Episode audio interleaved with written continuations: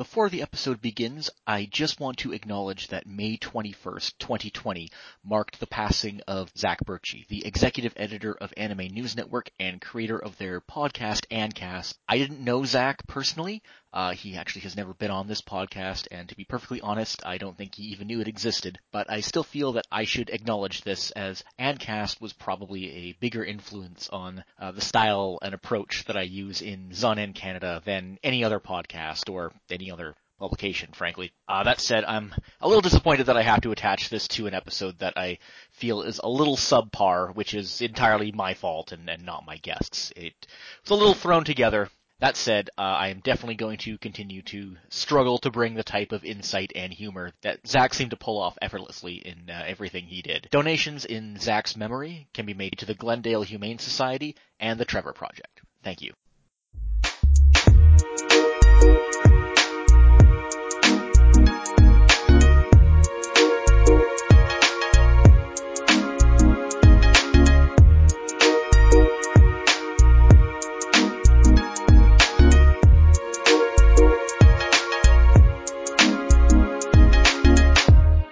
Everyone, welcome to Zonan Canada. I'm your host Jesse Betteridge. Uh, this, of course, is a podcast exploring the connections between anime and Canadian media. This episode, uh, I'm doing another retrospective on a anime series that has had a unique cultural impact in Canada. And uh, I'm actually going to be continuing from a previous episode where we talked about early late night anime on Teletoon. And joining me to continue this discussion is Ashley Hacker, uh, my name is Ashley Hacker. I'm a visual effects artist working out of Toronto, Ontario. And I'm, I'm going to be completely honest. I really miss anime conventions this year because we're not going to any of them. They're all go- they're all canceled except Anime Matsuri, which um, we're certainly not going to. I'm keeping my fingers crossed that we might have anime conventions again early next year because I I think there's a good chance that they might be canceled for the first half of, of next year as well, depending on uh, on how things go.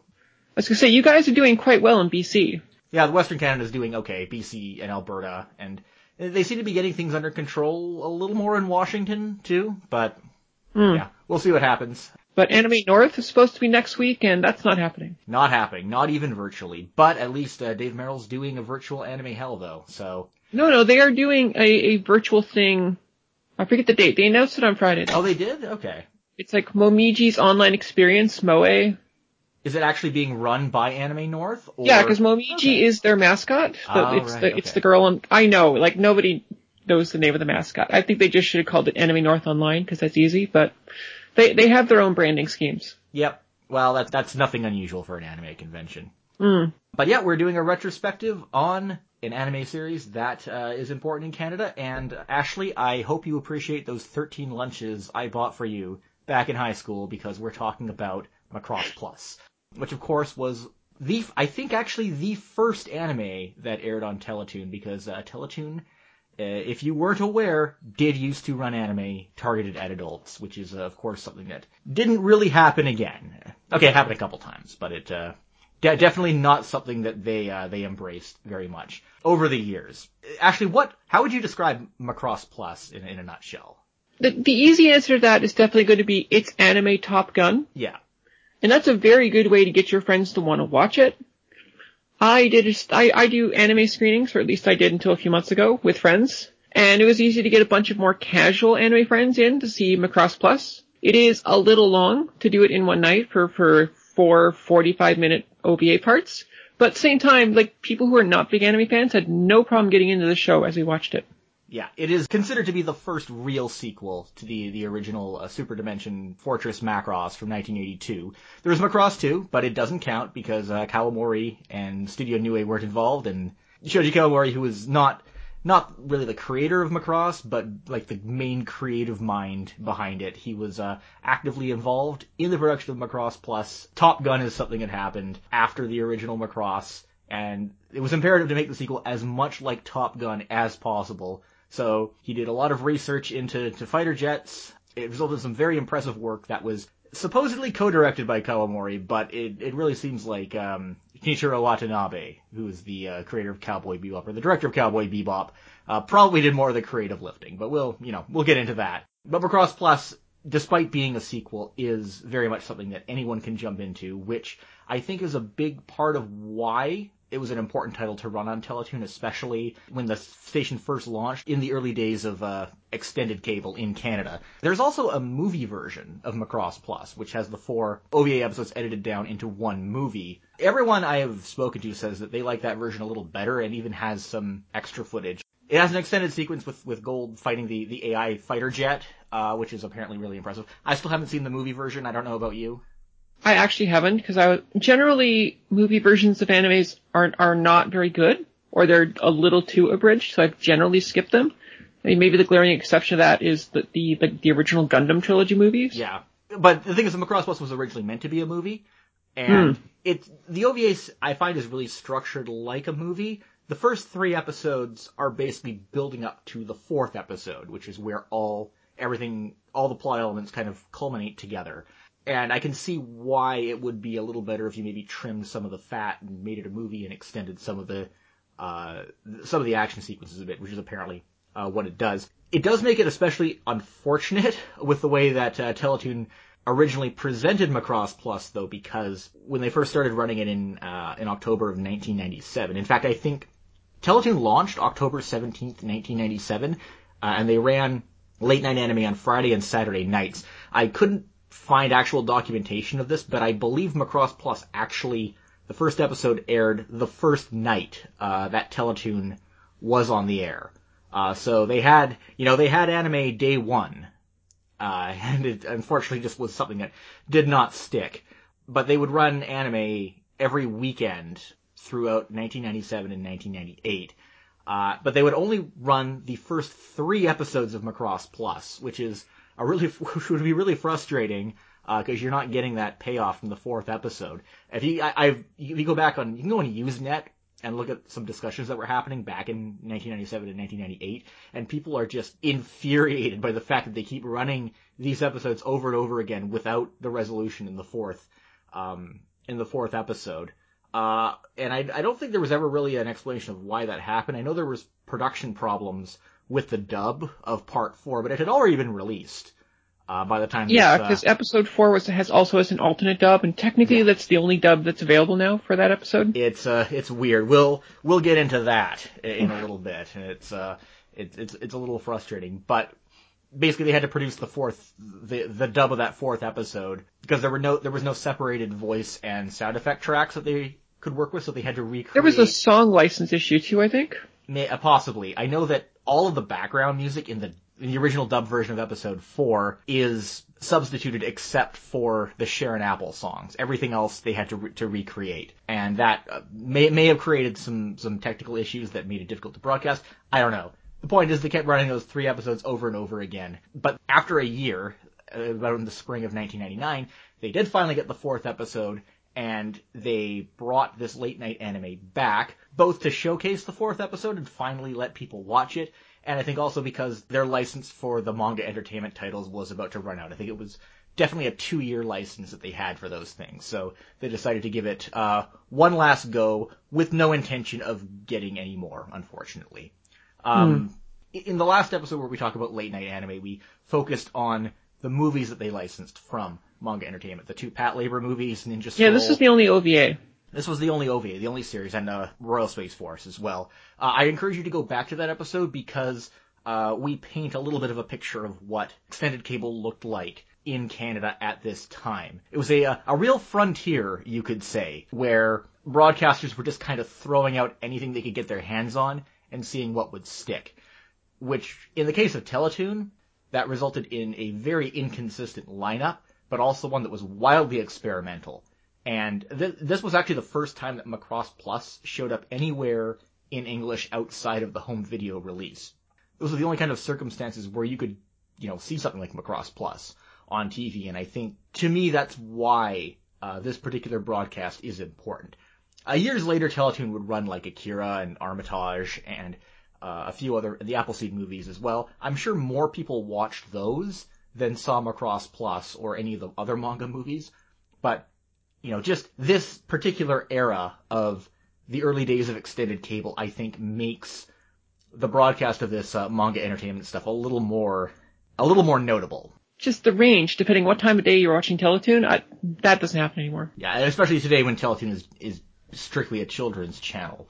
Uh, it, we've seen a, a, complete change in their in, in their approach to that. But they were one of the first stations to anywhere in the world to have a uh, to be a children's station during the day and an adult station at night. Even though a lot they of the were an animation station, yeah. probably the better word.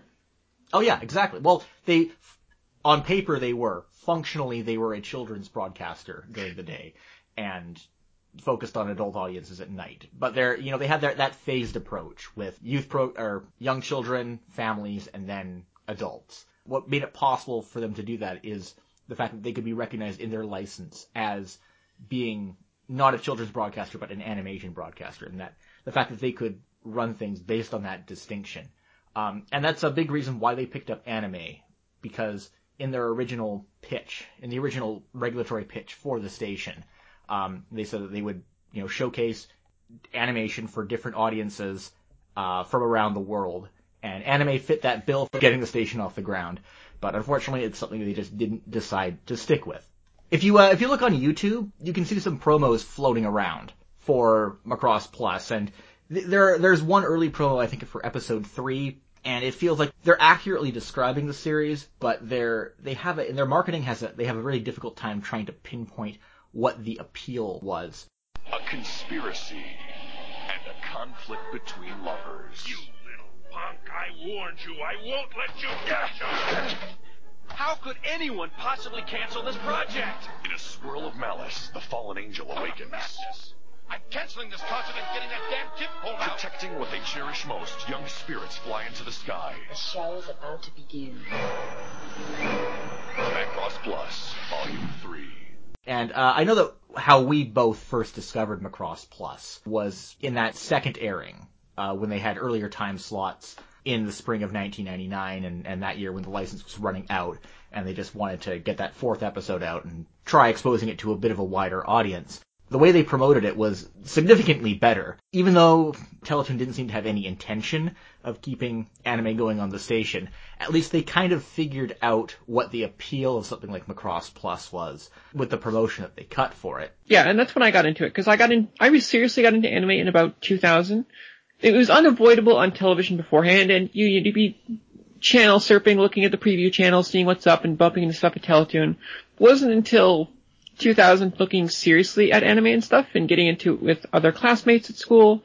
And so yeah, we were able to see the fourth episode, plus people started, you know, trading DVD rips and stuff. Yeah, because the, I think the DVDs would have been out at this point too. Or they were definitely they, out. They were out around the same time. But yeah, the, second run promo they made really creates a strong impression. They didn't have any narration.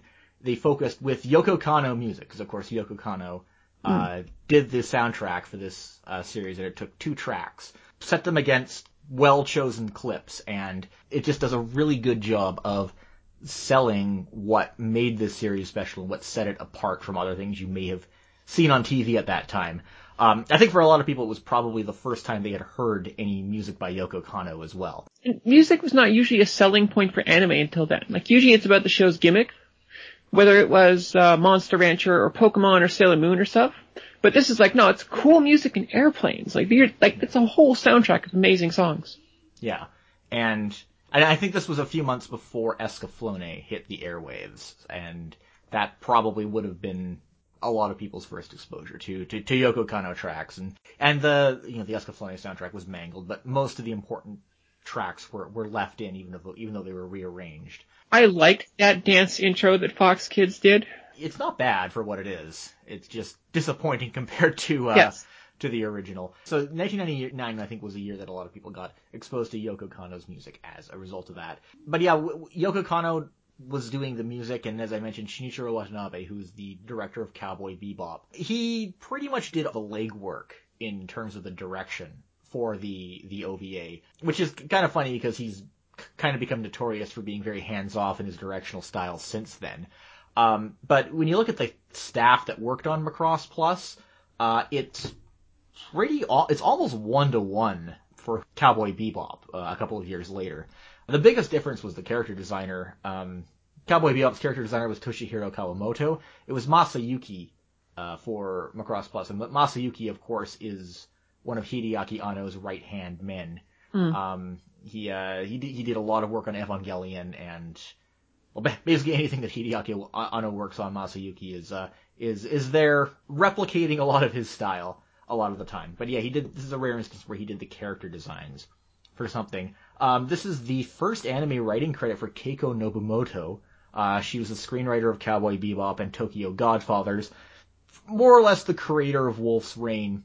She hasn't done anything else for uh, anime since then, apart from writing the occasional script for Shinichiro Watanabe's series, um, which is too bad because she's, I think she's really the the heart of what made uh, Cowboy Bebop and, and Wolf's Rain great. But yeah, you see a, in the in Macross Plus, you see a lot of early elements that would uh, evolve into Cowboy Bebop later. And with uh, we were talking about Yoko Kanno. This was her second anime soundtrack that she contributed titles to. The first was uh, Please Save My Earth OVA a few years earlier. This is the first time that she's actually done the full soundtrack uh, for something. De- definitely one of the standout aspects of the series, and you know, music was an important part of the original uh, Macross as well. Uh, it takes she takes a very different approach to keeping music central uh, to things, but I think it's it's it's highly effective. You get a very as with Cowboy Bebop and most of her other work, you get a really eclectic range of the the main intro voices, which was dubbed into English for uh, the English version, is probably one of the, the the standouts. That again, it was one of the titles that was used in the the ad that Teletoon cut, and uh, it actually is based on an existing work, uh. Uh, which is from, I'm gonna butcher the pronunciation of this. Uh, it was featured in, uh, Peleas a Melisande by uh, Gabriel Faure. Yoko Kanno adapts a lot of uh, existing work in a lot of her music, uh, which is, you know, somewhat controversial at times. Um, in this case, it's a, you know, it's a public domain work, so, you know, I, I would give it a pass. Um, and that's a, a, big reason why a lot of her work is, is kind of eclectic as well. The central theme to the series is this idea of pioneering. Uh, and you see like on-screen text referring to this all the time. To all the pioneers, yeah. Yeah, uh, to all the pioneers. Uh, and, you know, it, it has this, this idea of pioneering new technology, which is kind of what's going on at the surface. Um, I, I was reading one interview, uh, that, uh, with, with Shoji Kawamori, where he talks about one of the dry, one of the main things he wanted to explore in Macross Plus was new technology and how, I'll just, I'll just read the, the segment right here. Uh, in a new form of media, if a new form of media were to come out, I'd like to try that. I mean, it's been a hundred years since movies were invented, right? It's an extreme sense, everything fundamental to movies was done within the first 30 years. It's frustrating and disappointing. That's why I like to work on a new medium itself. Something that's not moving pictures. You may be able to express different things on television, but it's still just an extension of movies. Uh, and I, I want to be part of those first 30 years. This time, it happened to be able to test the fusion of computers and animation. And of course, he's referring to, to Sharon Apple, who is the virtual idol who's featured in Macross Plus. Um, but that's still just an application. I don't want that. I wanted, I want to do the underlying development. It's frustrating, leaving aside whether it was good or bad. I was born in Japan. They were saying Hollywood was on its last legs, but they used computers to recover after all. So, the, uh, the OVA has these two kind of converging elements of testing competing competing military technology and the development of an AI idol. And I think he's very much trying to apply that same idea of pioneering to what at that time would have been seen as an, an unexplored concept. I, I, doubt that Macross Plus was the first thing that explored the idea of an AI idol, but it was probably one of the most notable things up to that point. I don't, think that William Gibson's um, Idoru had come out at that point. Shoji Kawamori and Shinichiro Watanabe are credited as co-directors. And while, you know, Kawamori did the storyboards and he did a lot of the, I think a lot of the thematic conceptual work, I think when you watch Macross Plus, what you really see is a lot of, uh, Shinichiro Watanabe's flair for things like, you know, multiculturalism and crowds, uh, and just the, the, the movement of the characters. Uh, it's, you know, it's very distinct and much like how Cowboy Bebop is the first anime for a lot of people. Uh, I think that Macross Plus carries a lot of those elements uh, that will seem fresh and appealing to people who not only are not familiar with the original Macross, but aren't familiar with anime. at all. Absolutely. Uh, I was thinking about it after you said it, and like Ke- Cowboy Bebop is one of those animes that's very easy to have it resonate well with like, let's go with non-otaku. Mhm. Like there, I have lots of friends who like are not particularly into anime, but they love Cowboy Bebop. Some have it on Blu-ray and stuff. And in a lot of ways, Macross Plus is a lot like that. It's not bogged down by a lot of anime tropes, other, other than technically giant robots. But even then, they're like fighter jets. It's cool. And so it stands out. And like even aesthetically, the way the characters are drawn in some ways don't really look terribly anime. Like the, in terms of the character design. Kawamori was almost simultaneously producing Macross Plus and Macross 7, which was the, the TV series that came out right after. I watched that a couple years ago, and it's it's interesting to see them try to advertise Macross Plus in Macross Seven.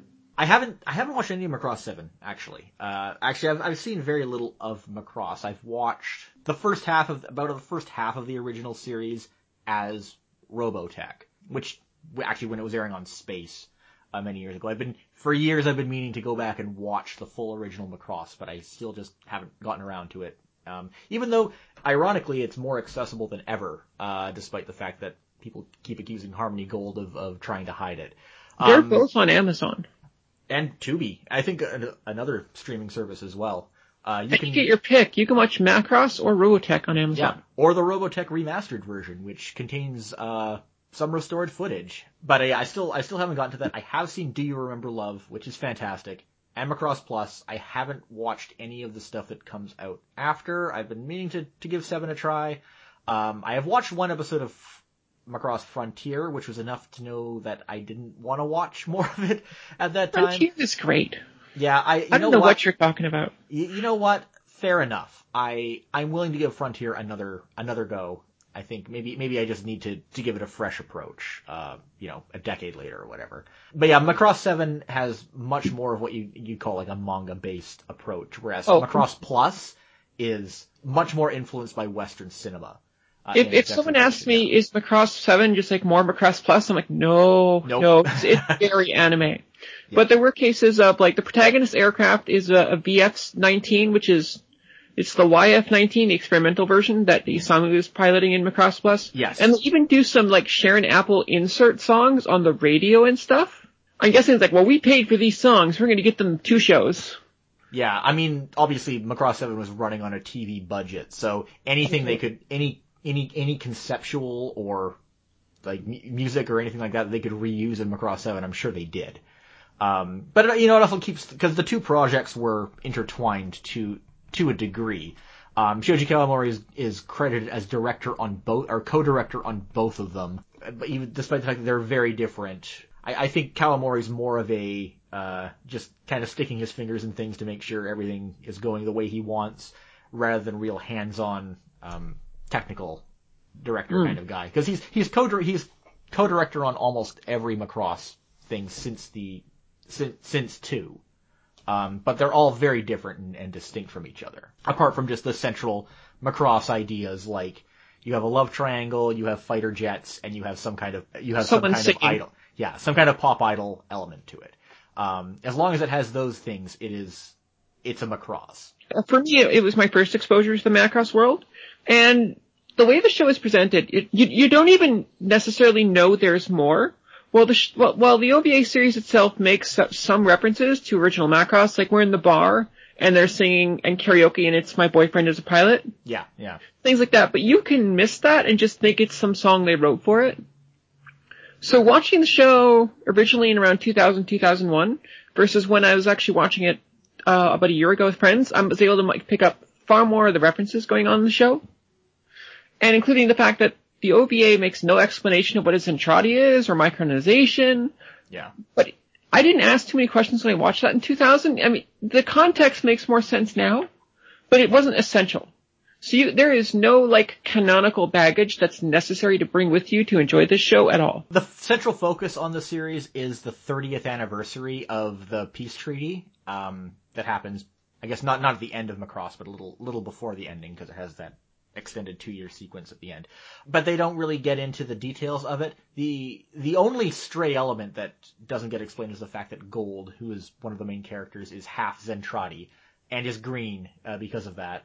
Um, but it also it also raises the question of like why are there no other Zentradi? Uh, because they're celebrating this this um this 30 year peace treaty, and you only you only ever see humans around, which um if you're familiar if you're familiar more familiar with the original, that actually might raise more questions uh, regarding that approach, which I thought I thought was a little interesting. But also Yeah. again, I, I, I didn't finish. I never finished the original Macross, so there might be elements that I'm. But if I'm you do look at Macross sure. 7 or Macross Delta, sorry, Macross Frontier, which came many years later, they, they do include the Zentradi significantly, so you're right. they It, do, it yeah. must have been a a sort of creative omission chosen on purpose. I don't know. Yeah. Maybe they wanted the show to appeal, like, to be this kind of broad appeal and it's not just a coincidence. So th- there's one other director who was involved uh, in some key scenes. Uh, it was Koji Morimoto, that who was probably best known as the director of the Magnetic Rose sequence in Memories, the the you know which is usually associated with Satoshi Kon since he wrote that one. But the director was Koji Morimoto. He directed all the Sharon Apple concert sequences, and yeah, I guess also the scenes where the concerts bleed into AI takeover in the in the final episode. Um, I think that's really notable because that is some of the most distinctive stuff that you'll find in this OVA. Just the the way that those sequences take such a music video kind of approach and very novel way of integrating CGI uh, into this. In fact, I found the CGI integration to be they were very selective about where they used it in Macross Plus, and I found it to be you're you're, you're, see, you're seeing it used in the s- sort of ethereal Sharon Apple music con- uh, uh, music concert sequences, things like the creation of logos and background advertisements, and the Macross Plus logo at the beginning itself, which is just the Sharon Apple logo. It's used very sparingly, and it creates the strongest impression during those uh, Sharon Apple concert sequences. Uh, and I think that, that goes really goes a long way in just establishing the visual impact of Macross Plus as a whole. Uh, just those sequences on their own. This would have been about the same time that Koji Morimoto was would have been directing Magnetic Rose. Um, you, you can kind of see that streak he was on at that time, and that uh, you know plays a big role in what makes the idol aspect of, of Macross Plus distinct. This show has a really good hook at the very beginning. Like, it's, let's say it's late 90s, very, like early 2000 or so, and, and there's certain ideas of what kind of animation you've seen on TV before. And when this comes on, you get this, this somber opening with, with the, the, the cycle plane they're making. And then immediately after, it's like deep space. And it is this most amazing kinetic dogfighting sequence with detailed animation and fluidity of movement that, that is com- just about completely unprecedented to what most of us have seen at the time. And, it, and only after then do you really get to see that this is Macross, this is a whole thing, and it's going to be, what, 160 minutes, if I'm correct? Right. And that is such an amazing way and strong way to start this and really get someone hooked. Like, whoa, what is this? I want to see more of this. And the voice acting is really good. And like I said, you, you have no canonical baggage in order to stay, keep into it. You're not just watching because it's cool. The story is engaging and keeping you pulled in. And maybe we should uh, we should touch on the English dub as well. Bryan Cranston or uh, Solid Snake. Lee, Lee, yeah, or Lee Stone, as he is uh, credited in the in the actual release. But it is Bryan Cranston of ba- Breaking Bad uh, fame who plays the main character Isamu. Is it sad that I'm old enough to see him more as Hal from Malcolm in the Middle? Oh yeah, and and Hal from Malcolm in the Middle. We Like I'm that's just- I'm assuming people. I'm assuming people know that connection. And at the time that he was um, recording this, he did multiple Power Rangers monster voices. He was in a whole bunch of ads. He was doing all this small work early in his career, and it's pretty rare that someone who gets their start doing that many very visible kind of small projects would make the jump to do something as as big as he did in the end. You know, a lot of people make fun of that, but it's it's pretty impressive. So he plays the main character, uh, Richard Epcar, uh, who we know as you know Bato from Ghost in the Shell, uh, multiple voices in Lupin the Third. Uh, he's uh he's the second character. He's the the secondary protagonist, uh, the secondary character. Uh, Part-time Gold- antagonist. part-time antagonist, uh, Gold Goa Bowman, who is uh, the half Zentradi. You know, basically the idea is that Isamu and Gold are each testing different uh, test fighter pilots, the YF-19 and the YF-21. Uh, I, I guess Isamu's is more of a manual controlled kind of device, whereas Gold's has a uh, How, how It's like a telepathic, telepath. Yeah. I don't know if telepathic link. It's, it's a mental link. He, There's some the kind of plane link, is like yeah. part of him. When they show that sequence, he's like thinking of stretching his fingers and such, and that's when the wings change shape. yeah. Like it's like he is the plane. It's, it's very interesting way. They, I- I they showed that- it in, very well. Yeah, I, I think the movie convey to uh, emphasizes it a little more, especially in the final sequence. Again, I haven't, I should have watched it in advance and I didn't. Central to the series is the, you know, that kind of new rivalry between those two characters. Um, and then we have, uh, the female lead, uh, Myung Fang Lone, who is played by, she's credited as Ann Sherman. It's Riva Spier.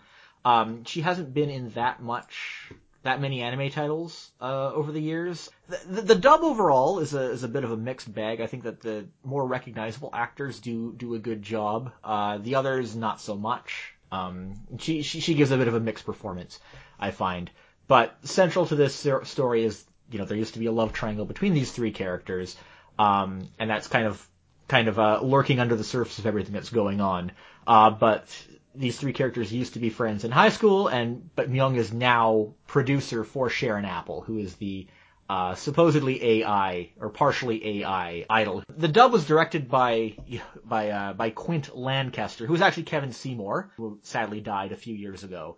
Um, you know, he's, he's been in charge of some of the most notable English dubs, uh, mostly LA based ones that we've seen from the late 90s and early 2000s. He did, uh, the second Akira dub, he did Cowboy Bebop, he did Ghost in the Shell, more than I can name. Um, if there was a, an LA based dub that, you know, that had a big impact, chances are he was behind it. And I think, I don't think this was his first one, but it was definitely one of the first dubs that he produced. And he, he definitely had a touch for, for, with a, for an approach to voice acting that, like I said, it was a bit of a, a mixed bag in this particular case, but I think he knew how to produce something that would appeal to, to, to more general audiences and ki- kind of maintain more of a cinematic flavor than a typical, typical cartoon dub Absolutely. a lot of the time. Yeah. Um, now, now we were talking earlier about how episode four was redubbed uh, at a certain point for the the Blu-ray release in Japan. So what happened was when part four was originally dubbed by Manga Entertainment, they actually had to delay the episode or releasing the episode because they weren't provided with a separated audio or um, separated dialogue and music track. So they had to recreate everything from scratch, which created some major audio issues. I don't know whether those audio issues resulted in the delay of part four airing on Teletoon or if it created some kind of technical problem with airing them on television. It's hard to say. But for some reason, uh, the the quality of the audio in this episode was not seen as adequate for the Japanese release. So you have this weird situation where it's one of the few Blu-ray titles that you could almost justify importing from Japan, um, because it has you know the the original dub, but it only has the original dub for the first three episodes. For episode four, uh, they went they actually through Bandai Visual went back and redubbed the entire episode a decade later. Um, and unfortunately, they could not get uh, many members of the cast back. Bryan Cranston, obviously at that point, was not available to reprise, to reprise At least not at a price they could afford. No, yeah. More interestingly, Richard Epcar. They didn't even get him back to play Guld. They wound up getting Michael Gregory to do him in the uh, in, in that, which is in in the redub, which is unfortunate because, um, you know? I, I guess there was a, a, a he just wasn't available at the time because it, Richard Epcar was quite active at that time. It seems like they they should have been able to get him for this project, which makes me question what their priority was in actually redubbing this when they couldn't get the primary actor, uh, the- Especially the, primary since- actor back. They're, it, it's, it's a Japanese release, so why are they even terribly concerned with the dub? I'm assuming though it's primarily related to music rights. Like, music is such a big deal in terms of licensing and everything else for an anime. So if I recall correctly, I think the reason that they gave for including the dub uh, was to cr- to create cinema to to a Japanese audience the cinematic experience of watching a Hollywood movie in English with Japanese subtitles. Which What a for- fascinating approach. yeah, which for something like Macross Plus, it makes perfect sense because that's what Macross Plus is emulating to begin with. Um, why they why they chose to redub episode four rather than just creating an entire fresh dub for the movie version, which has never been dubbed, and giving the option to watch that with Japanese subtitles. That seems like it would have made more sense, and it would have been a more comprehensive experience. But there you go. That's uh, that's what we got in the end. I will admit I have uh, Blu-ray rips for all the original episodes, and I uh, and I, I just took that original dub from the fourth episode of my own DVDs and muxed it in on the uh, on the Blu-ray. So I have my my own little perfected version, even though, which you can know I- choose which audio track you want now. yeah.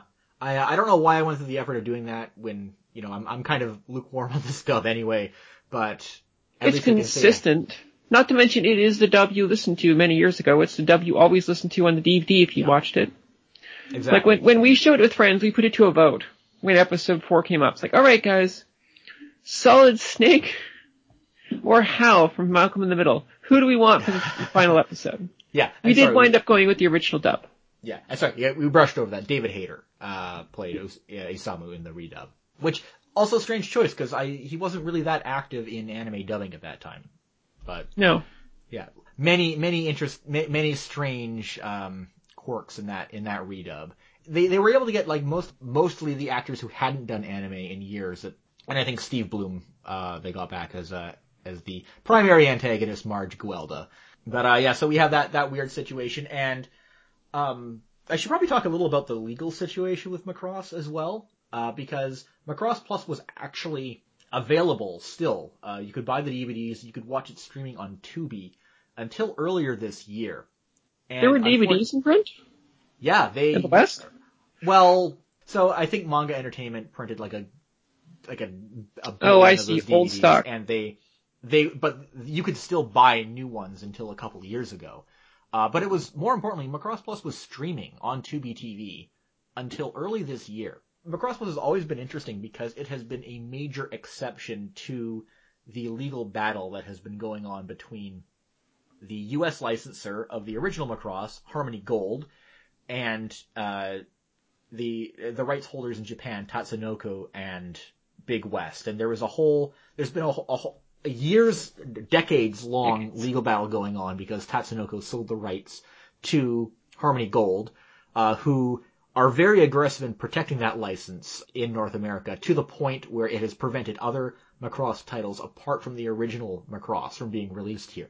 Uh, the only exceptions um, were Macross 2, which is the previous OVA that uh, you know is largely considered to be discontinuity, and Macross Plus. Uh, so it's it's kind of unclear why that is. I've heard some accounts saying it's just because Harmony Gold wanted to show that they weren't being merciless in their protection of the Macross franchise, and they let Manga Entertainment get their hands on those two. But I also know that Macross that Manga Entertainment put some money into Macross Plus because you actually see them in the Japanese credits. So it was probably a combination of those two things of why they were able to hold on to the rights for so long. Hmm. But that lasted until earlier this year when Harmony Gold's uh, licensing of the original Macross was supposed to, well, no, it did expire in early May uh, of 2020. But last year it was they did announce that um, they were able to relicense it uh, from I rights cannot believe that happened. And yeah, uh, they they let them have it, and this time there is no legal ambiguity whatsoever uh, into Harmony Gold's rights to the Macross franchise in North America. And in fact, the situation might be worse now because Macross Plus being removed from Tubi TV seemed to coincide with um, with the renew with the the license renewal. So I think that uh, they now have control of this and are able to to suppress it the way they've been suppressing Macross Frontier and Macross Seven and Macross Delta and everything else and Do You Remember Love? And But now you that- can watch Shadow Chronicles. yeah, you can watch Shadow Chronicles on Funimation now. Uh, actually, Funimation actually controls the. They, they're actually handling the actual home video rights to uh, Macross. Uh, in fact, I think they're managing most of the Robotech license on behalf of Harmony Gold now. So, right now, if there's any hope of getting those later Macross titles uh, out it would be with Funimation, and unfortunately, I- Funimation is uh, not as reliable as they used to be. We we actually had the the Harmony Gold people at our convention in the mid 2000s because they were doing that whole Robotech Shadow Chronicles tour. yeah, same, and they were the guests at our convention, and you know they showed some previews and stuff. And at the time, it seemed like anything related to Robotech was a win, even if you know it was kind of the what people would sometimes consider a bastardized version of it. We weren't so picky back then.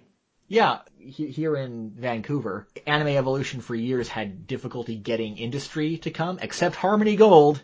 Uh, I imagine that Harmony Gold was willing to pay the price. Um, who who was the uh, the rep they usually sent out? He's still working with them. I remember they sent a couple of guys up to our convention in Ottawa. It's funny though because because Robotech, Shadow Chronicles, and that stuff connects so poorly unless you watch specifically Robotech, which I don't think the fandom was really that centered on around then. Yeah. Cross Plus, to at least, at least until Macross Frontier came out, probably had the strongest impact on the anime fandom. Yeah. Um, so sorry, as I was saying, Anime Evolution had no problem getting Harmony Gold, and uh, the rep, I can't remember his name, but uh, I asked him if he knew that Robotech had not aired nationally in Canada, and he was uh, very displeased that I brought that up because he was well aware of the fact that it had. This is this was before it was airing on Space. Um, um, but it started airing on Space a little later, and that's actually where I saw most of of Macross. And I, I, I was going to mention how it was kind of weird that Teletoon didn't try to play up the uh, the Robotech connection with Hmm. Macross Plus, but in the end, it may have been better that they didn't. Um, because well, first of all, they don't they didn't understand the context of any of this stuff, so they probably wouldn't have known that connection to begin with. Uh, but also, I don't think a lot of people in Canada had seen Robotech because it had only, if you saw it, it's because you lived in one of these specific markets where you could get a, uh, a border station from the United States was Yeah. running it. There was one kid at my school who'd like actually seen episodes. Yeah. Like around that time, you could start downloading episodes and stuff. But no, that that's a different kind of exposure in that era. That was who had who had good access versus like what was on TV. Yeah, if, if you got, uh, and I, I, I asked, um, I asked Cameron Archer about this, if you got WUHF from Rochester, uh, I don't know what, I think some areas in Ontario get that border station. That's a Fox station, right? It's Fox, yeah. I got that Um, station. It was on our cable too. Yeah, yeah. And if you got KVOS here in Vancouver out of Bellingham, uh, those, I think those may have actually been the only two stations running, running Robotech back in the, um, in the 1980s. Uh, so, and, you know, back then, chances are you weren't getting it on cable either. You had to get it through an antenna. So if you were able to pick those stations up on your antenna, you could have watched Robotech if you were in one of those two cities. So again, not very well exposed in Canada. So this M- Macross Plus probably was the first exposure many people just watching TV had to just Macross at all. And in some ways, for a lot of people, it would be their last. it would be their last as well. Yes. Um, I don't know. I don't know how popular Robotech was when it ran on on space, but that's a that's a bit of a different era. Uh, we're I, jumping. I into didn't even there. realize it aired on Space. That was later in the 2000s. It's about 2006. Yeah. Oh, I probably wasn't watching Space then. I'm guessing they used the uh, the new ADV dub for that. No, no, it was it was Robotech. It was the remastered Oh, I see. Robotech, uh, the one that had addition, like where they restored as much footage as they could with uh, with the parts that were dubbed, without. So basically, any any footage that was cut from the original Macross that didn't have characters talking, they restored it, which you know included some fan service too, which was you know it was great. 5:30 p.m. on uh, on Space. But yeah, that was really that that was the Robotech experience for most of Canada for the most part, unless you were getting tapes from someone from the states or or again downloading it as soon as internet became an option for getting that kind of stuff. So yeah, I guess maybe we'll just we'll just finish off by just talking a little more about uh, the the story of Macross Plus itself. So as we mentioned as we mentioned before, it was originally supposed to be a movie, uh, but it was instead modified into four OVAs. We should have watched the movie, then we can we can compare the two. But watching it again, it really struck me just how much of a prototype it was for uh, for Cowboy Bebop's storyline overall. Um, because central to central to Macross Plus, uh, and you know, as as it's mostly exposed in the in the final episode, is that the, the focus on these three characters who are trying to move away from this traumatic event that happened uh, back when they were in high school.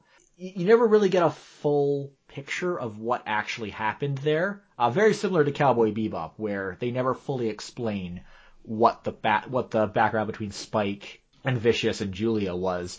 Uh, you never get the full picture of what was really going on in this love triangle between Isamu and Guld and Myung. And you just get a few fa- a few flashbacks with very little context. Um, it seems that uh, sh- Guld may have been dating Myung, but she then, but then uh, Guld caught her with um, with Isamu, and then some violence and and possibly assault happened. Uh, again, it's really not clear. The characters, however, just kind of bury that, and they hide it with with petty things like high school rivalry. Um, and that's the way that Cowboy Bebop's a little, be- a, a little better because um, I think a, a lot of people seem to get hung up on the high school rivalry aspect um, in in Macross Plus when it's actually just supposed to be a facade. Yeah, you get that one scene with Myung's face, and she's all horrified during the flashback, and it's like, Yeah. oh, no, this was actually pretty bad. it really stands out to me that it's again what's what's not said um, is uh, has so much importance. Uh, but again, it's a lot a lot easier to miss. It's a little sloppier compared to to some of the things Keiko Nobumoto did later. Um, but you can you can really tell this is uh, this is the kind of story that she wants to tell and and what she excels at. Um, I also read one interesting thing about how there was a Macross Plus novelization that she wrote in 1996 there was a character in the novel named Glenn who became a woman due to a mysterious disease that happened. And it seems that that character's story is what evolved into uh, Jupiter Jazz in Cowboy Bebop as well. So th- there's a lot that bridges Macross Plus and, and Cowboy Bebop together creatively. And again, Ca- Cowboy Bebop, widely considered one of the best introductions to anime a person can have. Oh, which I think absolutely. is- is Twenty years why- later, sounds like, what's a good Yeah. anime to start on? Yeah. Bebop. but that you, you see those elements in Macross Plus too as well. And unfortunately, nothing else has really captured that since, even even from the same creative staff. Um, actually, I was. I, have you watched um Carole and Tuesday?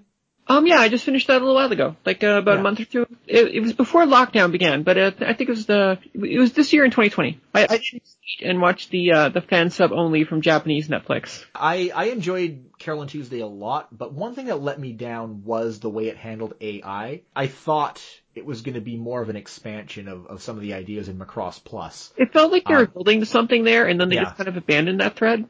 They, yeah, uh, and I was especially disappointed with the the one character who was designing all the AI. It it seems that he was really underutilized, uh, which was which was disappointing.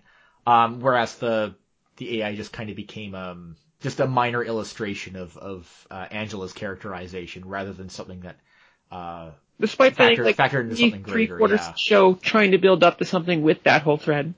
Yeah, exactly. Um, so that I found that to be a little little bit of a letdown after what we see play out with Sharon Apple in, in Macross Plus. But again, Carole and Tuesday is a very different kind of show, and it's something you have to approach from a different mindset as well. So, yeah, it's kind of understandable, but it, it, it still shows that there's a lot of that. Uh, a lot of the creative energy from Macross Plus is still uh, still running into other things today too from the, from that same staff. I wonder how well that show is going to age with Instagram references and South by Southwest and everything. Well, it's, it's already it's all it's already aged badly with the South by Southwest stuff because um That's a one year postponement. well Shinichiro Watanabe was supposed to appear at uh at South by Southwest along with the uh the the musical voices of of Carole and Tuesday and you know it was supposed it was supposed to be this big tie into reality um Well, maybe this is why how- it was South by supposed- Southwest is on Mars now. yeah They had to abandon Earth after the pandemic. it'll it'll it'll be interesting. I think uh, if I think Carole and Tuesday is something we can appreciate uh, for the time it was created uh, For in sure. the future. But yeah, I think uh, I would agree. I would I would say Macross Plus. You know, obviously, despite being very obviously from the '90s, has probably aged a little better. Here's how I think of it: um, if you were to pick two anime that character or two specific shows that fully embody anime from the 90s. I think, well, one would obviously be Saber Marionette. I've not that- seen that show. Neither, I haven't really seen much of it, but its aesthetic, uh, embodies a lot of the things that people think about when they think of anime from the 90s. Uh, So you'd put that on one pedestal. But on the other pedestal, I think you'd put Macross Plus. It is 90s as hell, but in all of the absolute best ways. Yeah, it's weird and it's experimental, but it's like really impressive and it embodies the idea of like this is something you've never seen before, at least as a Western viewer in that era. So Macross Plus, a uh, true classic from the 90s, a important part of uh, Teletoon's history that I don't think we should forget because that was a very interesting uh, time in the history of media here in this country for sure. Canadian fans, it was very good as a, very introductory anime to get you into this fandom much deeper after that. Very much so. And unfortunately, not accessible today, at least not legally. Hopefully one day, uh, this Harmony Gold nonsense can be worked out and, uh, people can watch Macross Plus in, uh, all of its HD glory, even if it doesn't have Bryan Cranston for the whole Could thing. Could you imagine Funimation doing that? They just like, they dub Macross, they do a new dub of Macross Plus and everything else, and for like two or three years it's just nonstop, like Macross as if it was new. See, I would have, That's the dream. I can more easily imagine Netflix doing that. Mm. Uh, I was, I was kind of hoping that Netflix would swoop in and outbid Harmony Gold on all the Macross stuff. They did it with Evangelion. Yeah, exactly. They would have they would have pulled an Evangelion, um, and you know, completely redubbing everything from scratch is kind of it's kind of what they do, and it's kind of it could very well be what Macross needs, even if um, we kiss the Kevin Seymour dub from Macross Plus goodbye forever. Uh, but yeah, Well, that's uh, what it's certain media preservationists trying to make versions with every dub possible. I, I definitely have a cop- copies of Evangelion with both English dubs plus Japanese. it's important work. But yeah, uh, I think that just about wraps us up. Uh, so Ashley, can you uh, just let people know where they can find you on social media and online? Um, I really only maintain a Twitter account. Um, the current name on on Twitter is, is called Bliss Wallpaper. It's pretty just a throwaway Twitter name. And uh, yeah, that's about it really. And thanks for tuning in to Zon in Canada. You can reach me on Twitter at jbetteridge or email zonincanada at gmail.com. The theme song is by Ultra Kleistron and can be found on his album Packet Flood. Uh, and you can find that at ultrakleistron.com. Please subscribe to the show on Apple Podcasts, Google Podcasts, Spotify, or whatever you use for um, for your podcasts. And hey, just so you know, um, I uh, recently started a Ko-fi account, and uh, since cafes and coffee shops seem to be opening again, I uh, wouldn't mind uh, a little a little extra money to spend on that. So if you can, uh, if you like what I do here on the show, you can support me if you head down to uh, ko-fi.com slash Canada. That's ko-fi.com slash Canada. You can uh, you can give me a tip, and I'd appreciate that a lot. That's all for this episode. See you again.